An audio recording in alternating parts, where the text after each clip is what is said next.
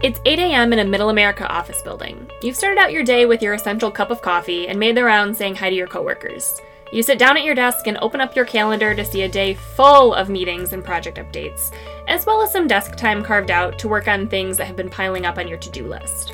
Amongst those things on your to-do list is one report that you've been absolutely dreading and a project that you just really don't want to tackle. And a few other items, mostly administrative and fairly easy to complete, like your time card, sending a few emails, easy things like that. So how do you prioritize your time? Do you start the day off with your hardest task and tackle that awful report? Or do you check each of those easy administrative tasks off one by one, slowly gaining the confidence to start the report that has been hanging over your head? Time management, like our relationship with money and budgeting, is something that we all have to deal with, so we might as well try to be good at it. And just like budgeting, you need to find the method that works best for you. In this episode, we talk about two different types of time management, one with a frog and one with a snowball. This is Wallet Watch, brought to you by MSU Federal Credit Union and Oakland University Credit Union. I'm your host, Mars. I'm Devontae. And I'm Katherine. So our first method is to eat the frog.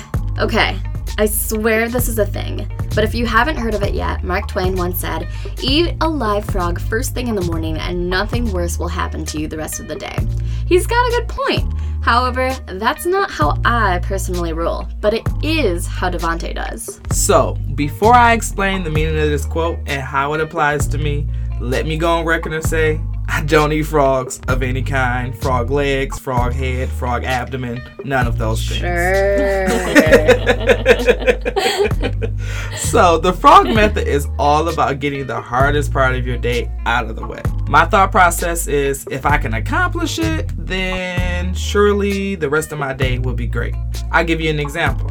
One of the hardest things for me to do every day is to go to the gym. I have such a disdain for the gym, and I just don't understand why I need it to be healthy. I should just be able to eat and be in perfect health. That would require me eating good things, though. Anyways, I drag myself out of the bed most mornings and get to the gym. Once I'm done with my workout, I feel like I can conquer the world. So I know that getting my way through a workout at 5 a.m. will help to ensure that I have a productive day and I'm going to accomplish anything.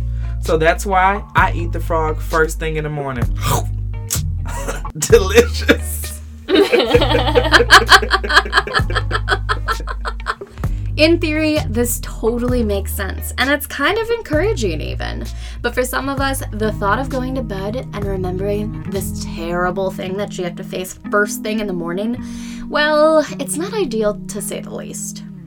So I go by the snowball effect. This is my personal preferred method. I am a sensitive lady, prone to discouragement, and each small task that I tackle gives me the confidence I need to even think about the bigger, scarier tasks. If I know that first thing in the morning I have to eat a frog, I'm just not getting out of bed. And though this avoidance is certainly not ideal, it's okay. It's just important that you know yourself and know how you operate best. Sometimes I even write make to-do list at the top of my to-do list just so I have the satisfaction of crossing something off the list immediately. That's cheating. But it makes me feel better, and it's what works for me. Because for me, it's just about recognizing accomplishments. And starting, that's an accomplishment worth celebrating. I'm just jealous you came up with it. So I will throw in that I think I'm kind of a combination of the two of you. Depending on how I wake up in the morning, I might feel like the most motivated person ever and I can accomplish, conquer the world or whatever it is. But some days I do need to make a list and I need to start with the easiest thing and just cross them off until I get to those bigger, scarier items that I feel confident to tackle. Yeah, and it's just do whatever works for you. So if that's different every day, then just, figure it out. Yeah, roll with it. Exactly. So I know that eating a frog for me is out of convenience, because I am a much better person in the morning than I am in the afternoon. So that's another important thing, yeah. So, that's why I'm okay, go ahead and get those big things out of the way, because, you'll do them to the best of your ability and all of those things. So we'll keep those smaller tasks for, when you're like a dead battery or something. Yeah, that makes sense. Yeah, that makes sense for me too, because I definitely work best at night, so it makes sense for me to work up to those tasks when, I'm glad that you brought that up. I didn't realize that. That's cool. First, Don't overhaul your life all at once. You're likely to get discouraged and quit altogether.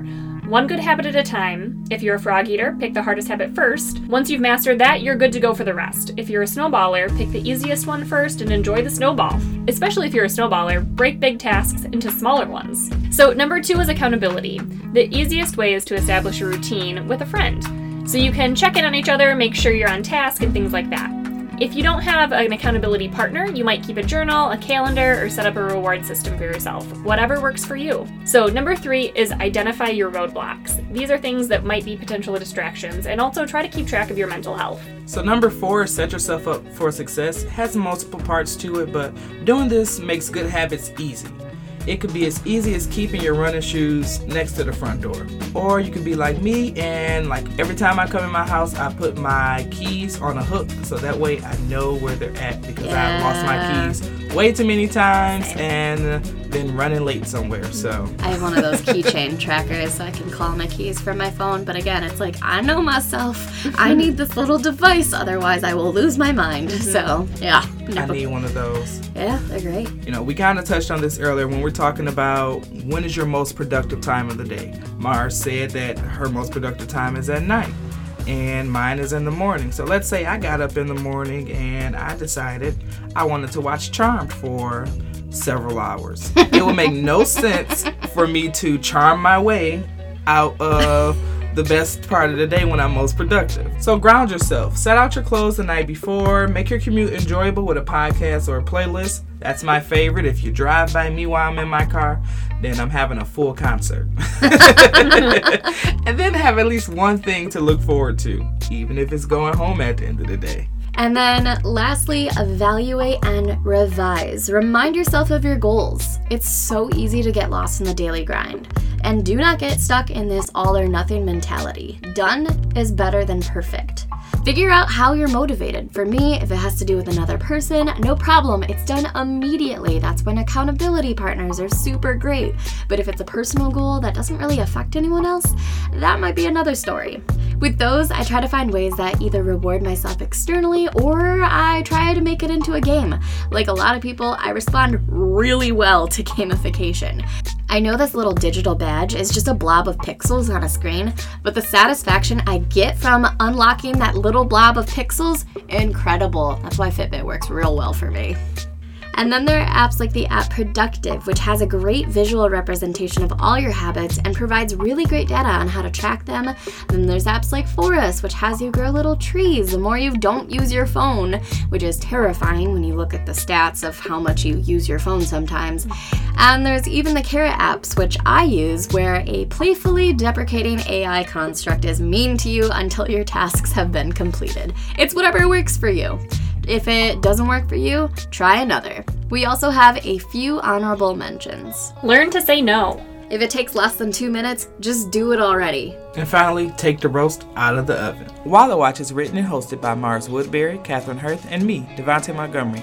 We are recorded and produced by Mars Woodbury, and our executive producers are Whitney Anderson Harrell and Lauren Klarczyk. Wallet Watch is brought to you by MSU Federal Credit Union and OU Credit Union. You can find more episodes of this show at our credit union website, financial40.org, or wherever else you get your podcasts. Thanks for listening. We'll see you in our next episode.